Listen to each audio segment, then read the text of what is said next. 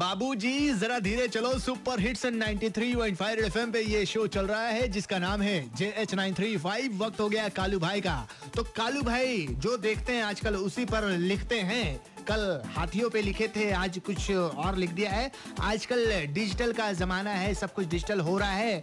और ऐसा है कि जेईई मेंस के 11 लाख पचास हज़ार जो स्टूडेंट्स है उसके जो डाटा है सीबीएसई से लीक हो गया है। इससे पहले भी हुआ था कि एक बैंक से सारे लोगों के जो डाटा है वो लीक हो गए। तो इस पर ही कालू भाई ने लिखा है कि भैया सब कुछ डिजिटल हो रहा है तो डिजिटल पे कुछ लिखा जाए।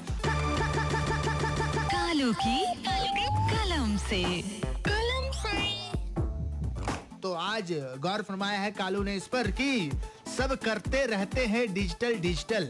सब करते रहते हैं डिजिटल डिजिटल। पर ये है बहुत ही क्रिटिकल आहा, क्या पता कब किसका डाटा हो जाए लीक?